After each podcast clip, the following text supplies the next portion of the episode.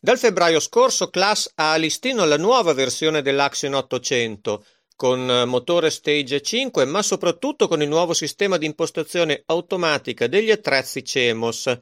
Il nome, ce ne accorgiamo, è lo stesso usato per le mietitrebbie e anche il funzionamento è simile. Il software, una volta inseriti alcuni parametri, aiuta a regolarizzare l'attrezzo utilizzato per ridurre i consumi e massimizzare la produttività. Nel caso dell'aratro bisogna per esempio indicare il numero di corpi, larghezza e profondità di lavoro, tipo di terreno e condizioni. Si fa poi un mezzo solco, quindi ci si ferma e si effettua una nuova lista di controlli. Nel complesso l'atteratura di macchina, pressione pneumatici, zavorra anteriore, eventuali zavorrature sulle ruote, richiede una ventina di minuti. Ma ha senso perdere tanto tempo?